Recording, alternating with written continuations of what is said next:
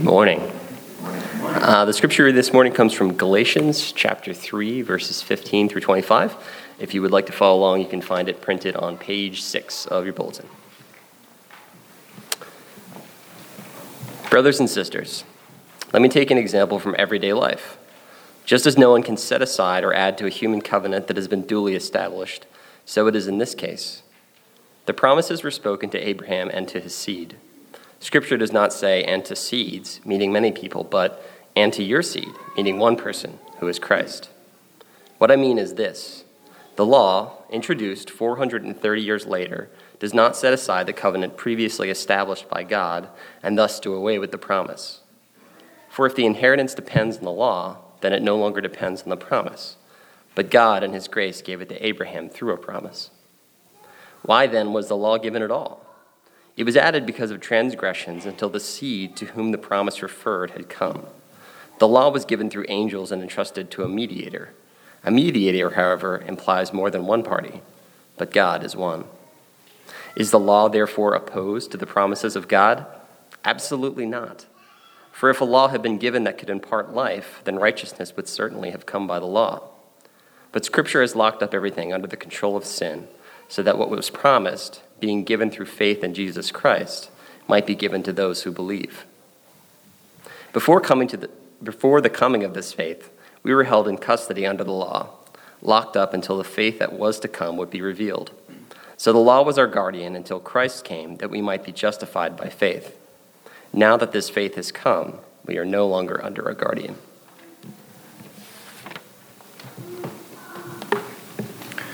Buenos días. Lectura de hoy viene de Gálatas 3:15 al 25. Hermanos, voy a ponerles un ejemplo. Aún en el caso de un pacto humano, nadie puede, puede anularlo ni añadirle nada una vez que haya sido ratificado. Ahora bien, las promesas se le hicieron a Abraham y a su descendencia.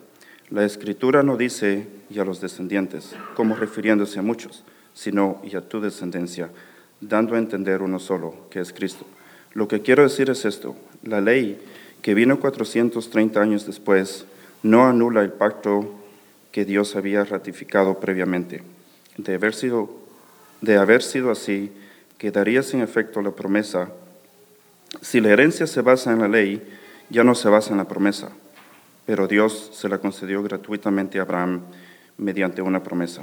Entonces, ¿cuál era el propósito de la ley? Fue añadida por causa de las transgresiones hasta que viniera la descendencia a la cual se hizo la promesa. La ley se promulgó por medio de ángeles, por conducto de un mediador. Ahora bien, no hace falta mediador si hay una sola parte, y sin embargo, Dios es uno solo. Si, si esto es así, ¿estará la ley en contra de las promesas de las promesas de Dios? De ninguna manera. Si hubiera promulgado una ley capaz de dar vida, entonces sí que la justicia se basaría en la ley. Pero la Escritura declara que todo el mundo es prisionero del pecado, para que mediante la fe en Jesucristo lo prometido se les conceda a los que creen. Antes de venir esta fe, la ley nos tenía presos, encerrados, hasta que la fe se revelara. Así que la ley vino a ser nuestro guía encargado de conducirnos a Cristo para que fuéramos justificados por la fe. Pero ahora que ha llegado la fe, ya no estamos sujetos al guía.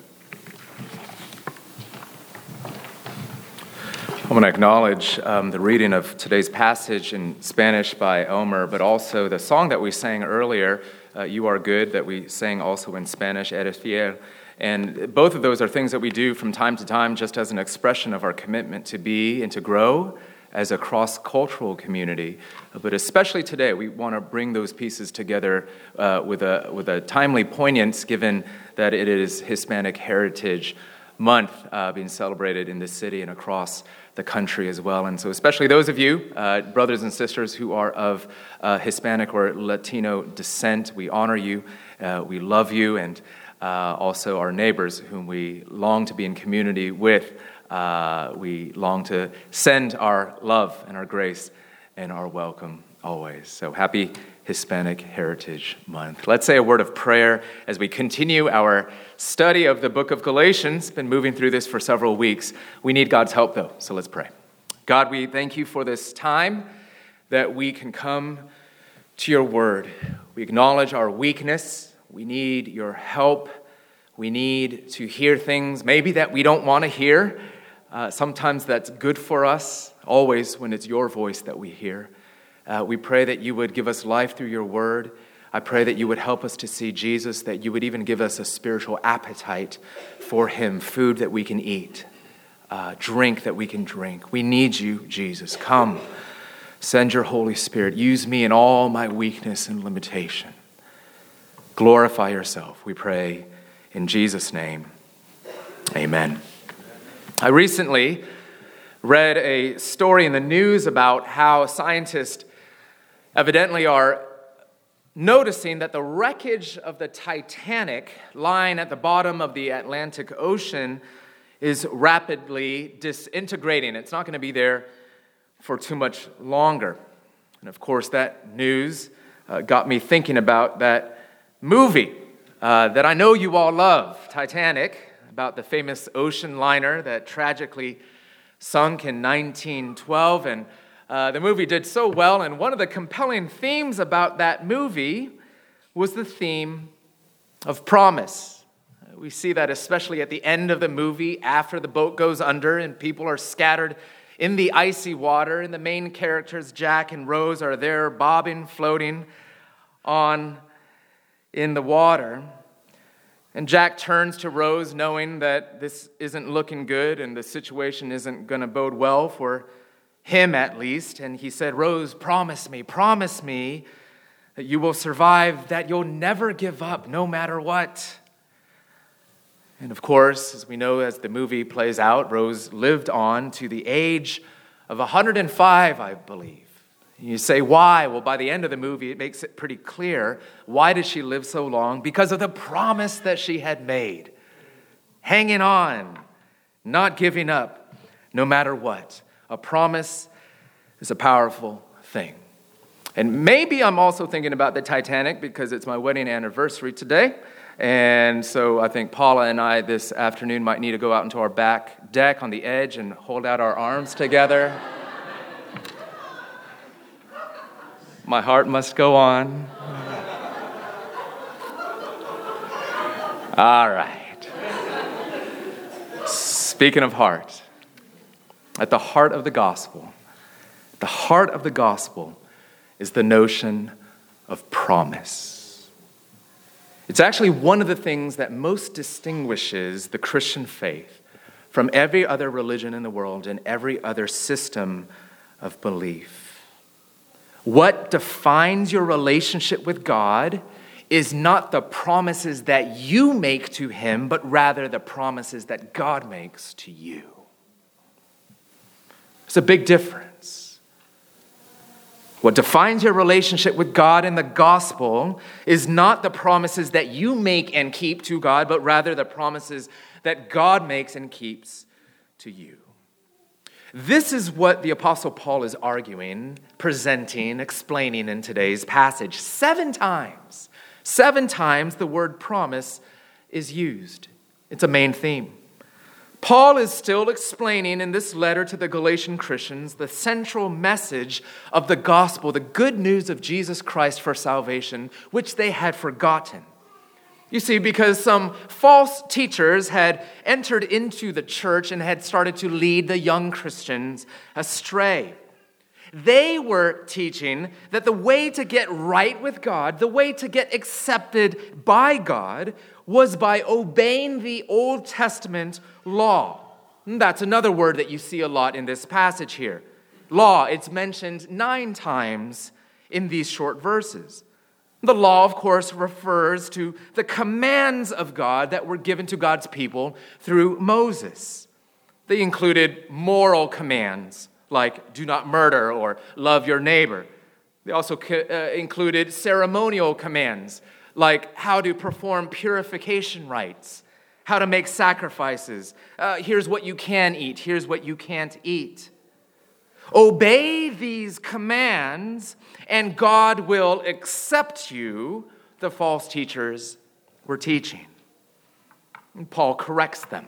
In fact, he actually condemns them because it struck right at the heart of the true teaching of the gospel. He corrects them, he corrects us throughout this letter. No, no, no.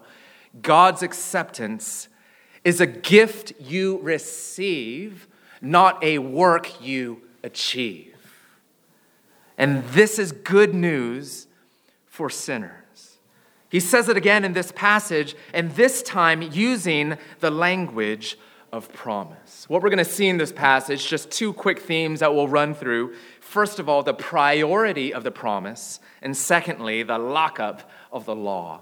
The priority of the promise, the lockup of the law. Let's look at the promise first. One of the things that these false teachers were arguing was that Paul, and his teaching about grace, that God loves you just as a gift, that that was just Paul bringing in something new, an, an innovation, uh, something that wasn't always taught in the Bible, and therefore it was illegitimate, not true. Our way, they were saying, is old, ancient, proven, true. We need to go back to Moses and his law, they were saying. And here's what Paul's response was You haven't actually gone back far enough. There's something even older than God's law commands, and that's God's promised grace. Let me trace with you Paul's argument, just because there's a lot of words and stuff going on here that might have just sort of made your mind shut down a second ago when it was being read. Let's walk through Paul's argument and his logic really quickly. First of all, Paul lays down a principle in verse 15. He says, No one can set aside or add to a human covenant that has been duly established. So, what does that mean? You can't change the terms of a legal agreement or a contract after the fact. We understand that. He notes that we know this even from what he calls examples from everyday life. So, like when you sign an apartment lease, maybe some of you have done that recently. Or maybe some of you are stuck in one that you don't like. Well, you can't just go to your landlord and say, hey, I found this place over here uh, that's a little bit cheaper and has a little bit more room, and so I'm just to move tomorrow. See you. You can't say that because of the terms originally that you had agreed to. Or maybe you say things are getting tight, so I'm just going to start paying you eh, about $100 less than I had agreed to. That's going to be okay, right? Now, you can't change the terms of the original agreement. If only we can do that. But no, once it's been established, can't get out of it, can't change it. That's the nature, Paul says, of covenants and contracts. And so, what he does then, he's, he applies that principle to our understanding of Scripture and the gospel. And this is how he reminds us that God started by making promises to Abraham. He comes to Abraham, who at the time was just an ordinary idol worshiper in Mesopotamia, didn't know God, didn't care for God, wasn't looking for him. God shows up and says, You, I love you. I'm gonna bless you. Obviously, not because you deserve it, obviously, not because you've earned it, but simply because of an overflow of my kindness, my favor. I'm gonna make a family out of you. I'm gonna make your name great. I'm gonna set my covenant promises upon you. And so Paul reminds us of that in verse 16. The promises were spoken to Abraham and to his seed, his descendants, and that took place in and around 2000 BC, a long time ago. Then, Paul points out, that the law was given to Abraham's descendants through Moses, but here's the key, but way, way later. Then the promise was given to Abraham after the fact. Centuries later, in fact. And therefore, I hope you're tracking with me here, based upon the apartment lease principle, if we can call it that, the commands of the law that God gave to Moses can't just suddenly obliterate the promises of grace that he had already made to Abraham and his family far, far before then. God can't suddenly change the terms of the deal after the fact. Your landlord can't, you can't, God can't. And that's why Paul says in verse 17 the law, introduced 430 years later, does not set aside the covenant previously established by God and thus do away with the promise. God's unconditional promise of grace was made first, Paul said. That came first in his dealings with sinful humanity. Grace came first, so grace still stands. Verse 18 says this For if the inheritance depends on the law, our obedience to God's commands, then it no longer depends on the promise, but God in his grace gave it to Abraham through a promise. Beloved, everything about the Christian life, through and through, and if you're looking into the Christian life, faith, understand that everything about Christianity through and through is grounded in promise. The God of grace is a God of unconditional promise. Robert Traill, an old Irish minister from the 1800s, years ago, wrote this The Christian's God is a promising God. I therefore call you to inquire and determine before God and your consciences whether you know God under this name. Do you know God as a promising God? And he notes this with great insight, I think. The acquaintance that most Christians have with God is with Him as a commanding God. It is impossible that God can be loved but by a person that takes up this God as a promising God. In other words, most of us only know God as a God who's dishing out commands all the time do this and do that. And if that's your experience of God, then you also know if you don't do this and if you did do that, then he's out to get you. Punishment, penalty, and there's no way then that you can love him. You will only fear from fear him. You will only run away from him. Friends, do you know God as a commanding God or as a promising God? He does give commands to be sure, and we'll talk about that in just a moment. But Paul's whole point is the prior and therefore defining principle about the way that God relates to us is that of promise, that of grace, that of unconditional love. You say, well, what's the difference experientially? You got to understand do you, what do you hear from God?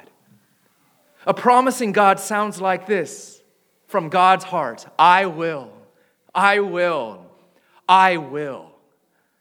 A commanding God sounds like this You shall, you shall not, you shall. Which one is it for you?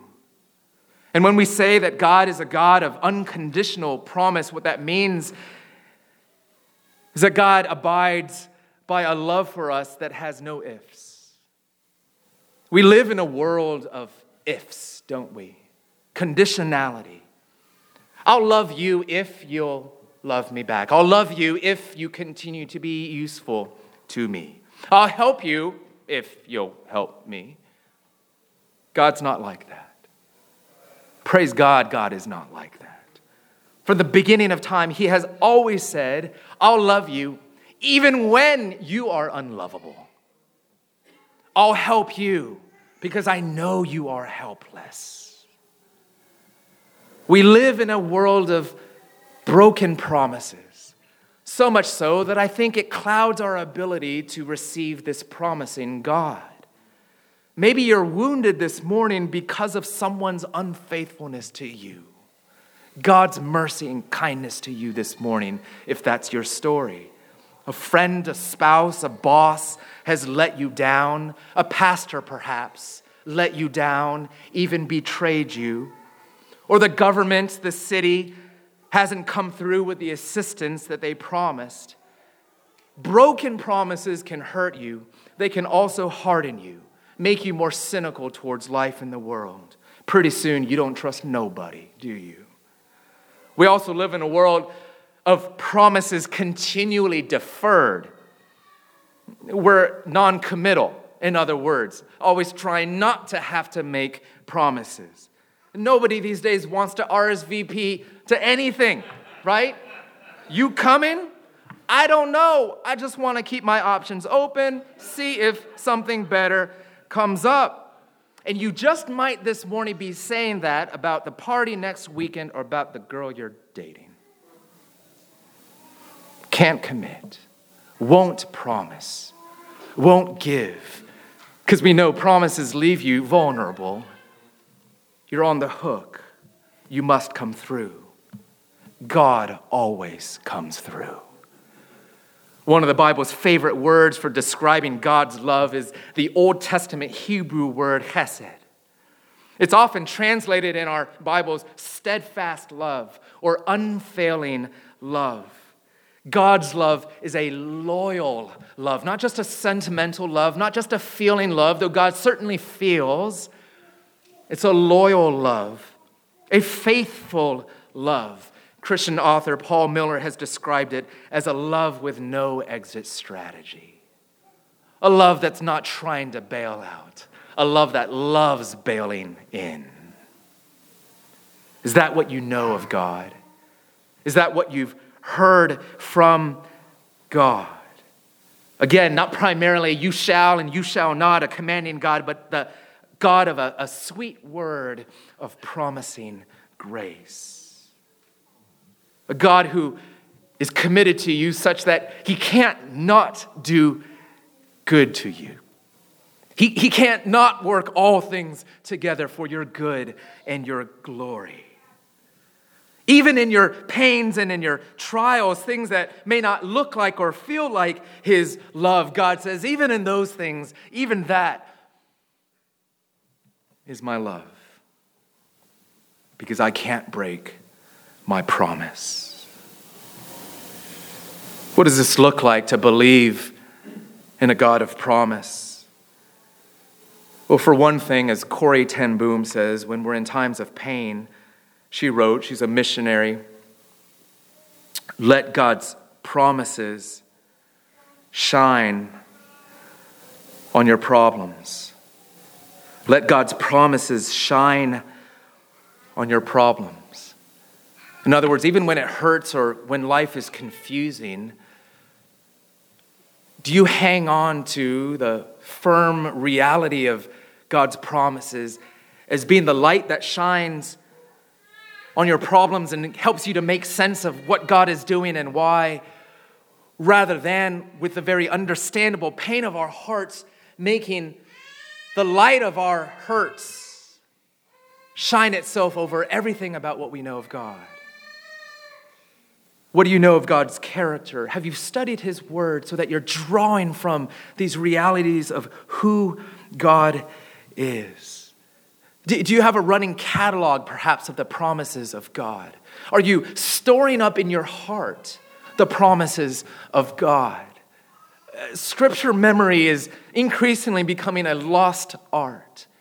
Uh, we have coming up in, in several weeks our remembrance and day of prayer for the persecuted church, Christians who are in places, nations, and situations where, in many cases, they cannot have Bibles, in places where they are restricted from publicly expressing their faith. I'm always humbled by how many of them cling to, because it's all they have to cling to, the memorized word, the word of God stored up in their hearts when they're in prison, when they're in a detention camp, when they're in the presence of soldiers and officials who are quick to detain them if they would utter a word of worship and faith.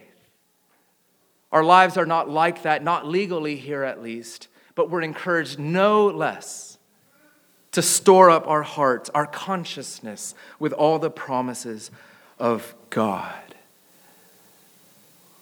The promises of God need to define everything about who we are, even the gathering that we have in worship. It's one of the reasons why we start our service with a call to worship, a word from Scripture where God says, Come.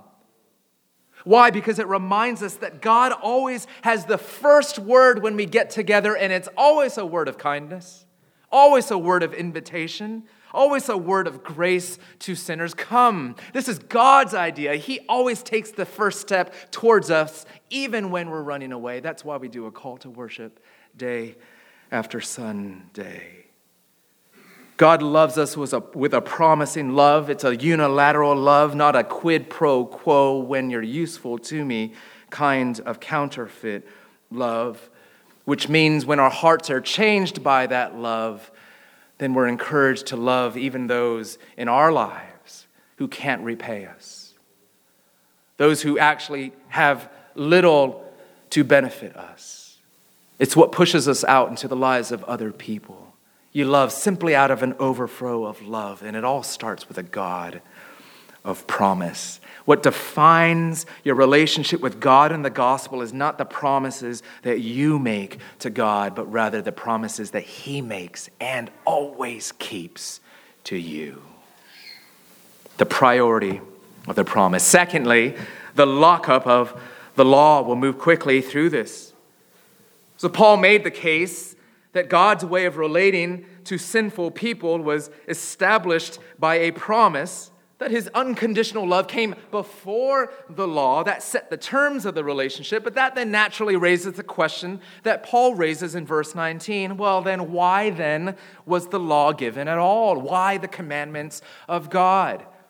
If grace and promise is the main defining thing, what is the place of the you shalls? and the you shall not, because surely the Bible is full of those. The law, what was and is its role. And Paul says in the first part of verse 19, his provisional answer, it was added, the law, because of transgression, because of sin. Well, what does that mean?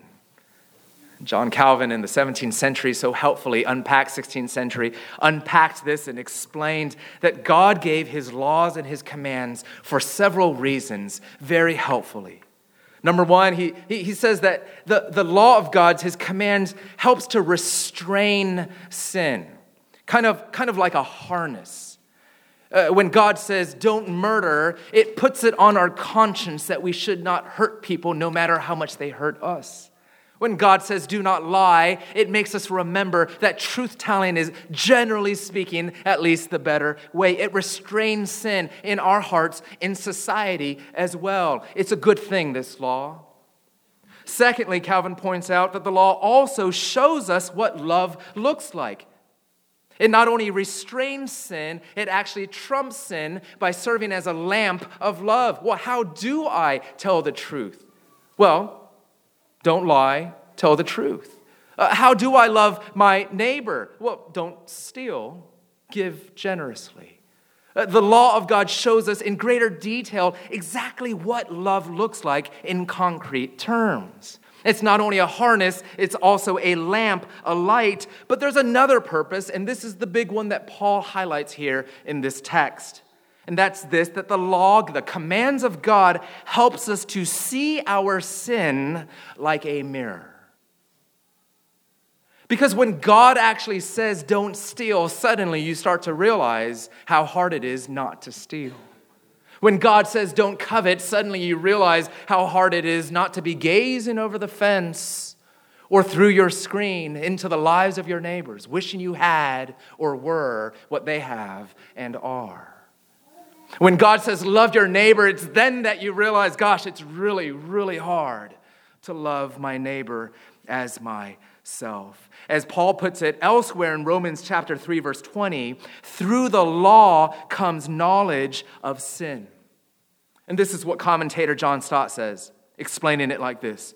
The purpose of the law was, as it were, to lift off man's respectability and to disclose what he is really like underneath sinful, rebellious, guilty under the judgment of God, and helpless to save himself. The function of the law was not to bestow salvation, but to convince men of their need of it. We only know how bad the badness is because God spells out what the badness is and what the goodness ought to look like. That's why Paul uses all this, did you notice it? Prison and bondage language. Verse 22 but Scripture has locked up everything under the control of sin. And again in verse 23, Paul writes, Before the coming of faith, we were what? Held in custody. You can almost picture the prison guard standing there over you. Held in custody under the law locked up. In other words, the commands of God help us to realize just how stuck we are in our slavery to our selfishness. Do you feel stuck today? It shows us how helpless we are to save ourselves. But notice the point of the law isn't just to leave us in jail, but rather to release us into the arms of Jesus. Look again at verse 22. But scripture has locked up everything under the control of sin. Why? So that what was promised, being given through faith in Jesus Christ, might be given to those who believe.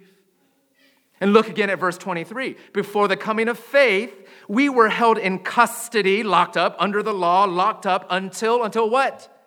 The faith that was to come would be revealed. In other words, the law, the commands of God, those do's and don'ts. Why are they there? They're there to drive us to Jesus.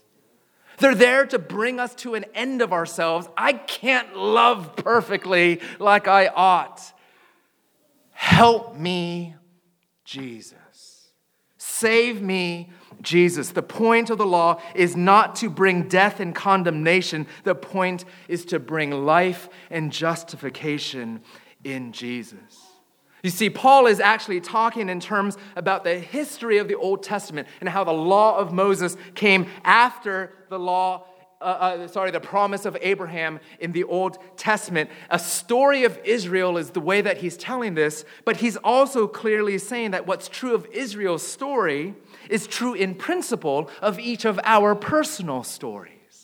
In other words, if grace is going to be sweet to you, you need to experience the discomfort and the bitterness of the law. If Jesus will be great to you, you need to be persuaded of the greatness of your sin. Do you understand, friends, how important it is for us to pay attention to the power of the law at work in our lives. Let me close by giving four quick, quick principles and practices I think that we can draw out from this. What difference does this make, this role of the law? Number one, we have to understand that commands themselves can't change a human heart.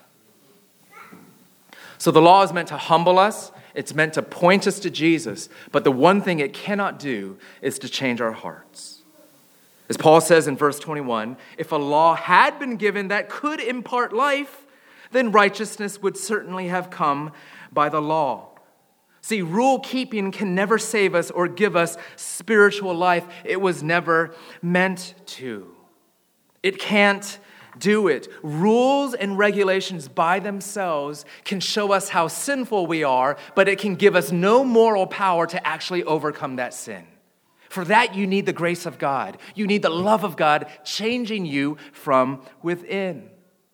And this is so relevant to our parenting for those who are parents that barking commands to your children in and of itself might restrain behavior or redirect them, but what it cannot do is actually make them joyfully obedient to their parents or to their God.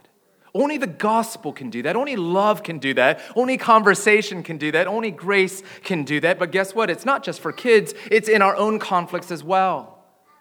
Our normal habit is just to throw commands at each other and to expect the world to conform. It's actually the way that we normally approach even matters across society. Changes that we feel like we need to see in the world with respect to justice and righteousness. How often it is that people, even Christians, just so uh, uh, uh, bank on the, the rule of law to change society, when what really you might have there is the restraint of sin, but no joy in righteousness. Because you have not changed the human heart. Commands can't change your heart. That's not the function of the law. But number two, here's a second practice and principle let the law lock you up. That sounds weird. Let the law lock you up. What I mean is this Do you want Jesus to be sweet? Then you got to be honest about your sin. You got to let the law of God convict your heart. Not only that you did wrong, that you can't measure up, that you really are as selfish as advertised, but also that you can't clean yourself up, help yourself up, do yourself up in the eyes of God. We regularly minimize our sin. We make excuses, we defend ourselves, we start to redefine what it is that we did or what we think God and other people expect of us. We minimize our sin. What we don't realize is in doing so, we've also minimized our joy. We don't realize that we need to let God's law bring us to an end of ourselves. What sins are you most minimizing? It ain't that bad. What sins are you sort of ignoring, saying, Well, I'm good over here, but that part of what God expects of me, well, that's not, that's secondary. What do you need to return to, to stare at in the face, in the mirror, to fall to your knees and say, I can't?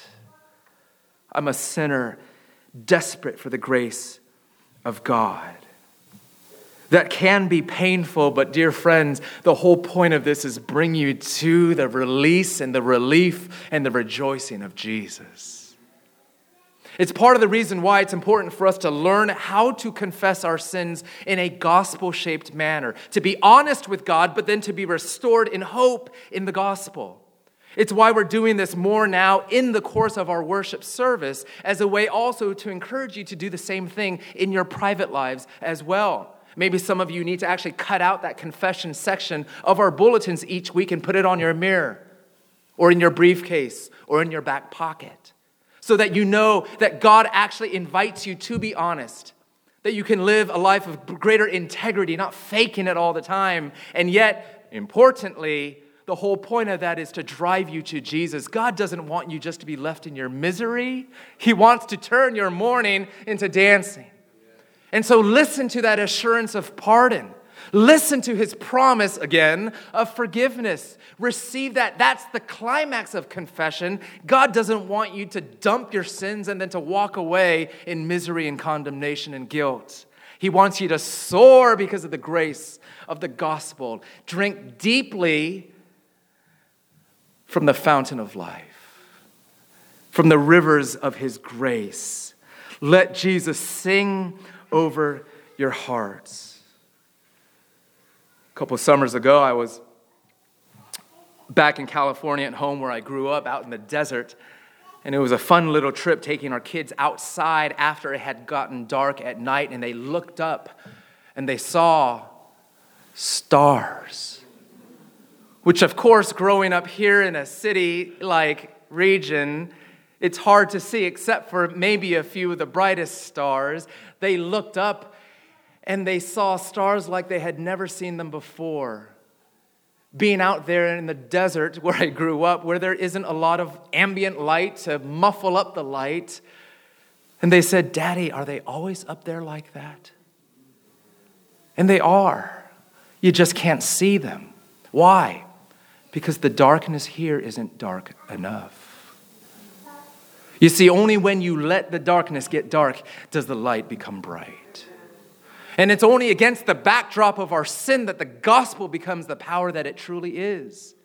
It's only when you see the darkness in your own light, that life, that you get hungry for the light of Jesus, that you come crawling to Him, and where you feel Him almost literally picking you up off your feet, out of your helplessness and into His help, into His ever lasting arms. And so the law invites us to then run to Jesus, to run to him, to see his love. As Elyse Fitzpatrick, a dear sister and author, has written, we need those days of failure because they help humble us, and through them we can see how God's grace is poured out on us, the humble. Friends, some of us don't know the fresh joy of Jesus because we have cut off from our souls the experience of conviction of sin. If you are not regularly in the holy habit of humbling yourself to God and bringing your sin before Him in honesty, that's just what confession is. You cannot be renewed in the love and the joy of the gospel day in and day out. The promise of God is that He will always meet you with grace. And so we come full circle. The promise of God is that you will never come before Him with that honesty and be slapped in the face or be mocked or to see God walk away or even run away from the hideous sight of your sin. No, here's a God who has seen it all, who loves you in it all, a God of grace, a God of promise. Do you know this God? What's the God that you are coming to know? Behold, dear friends, the God of promise. Let's pray. And so, Jesus, we ask that you would come and show us give us grace in a way that erupts in our hearts new joy, being confronted with our sin, seeing Jesus afresh and anew. Give us grace. We need to see you as the promising God of grace that you truly are. We pray this in Christ's name. Amen. Let's all stand together and let's sing this song.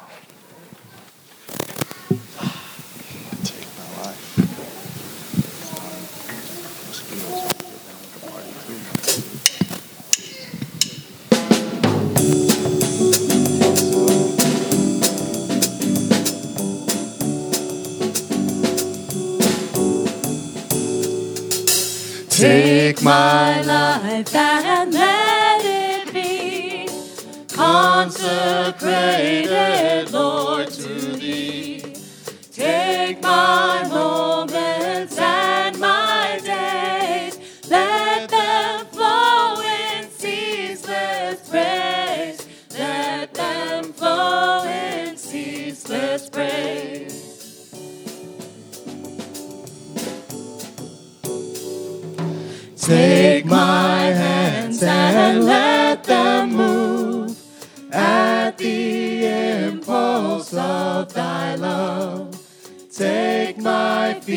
and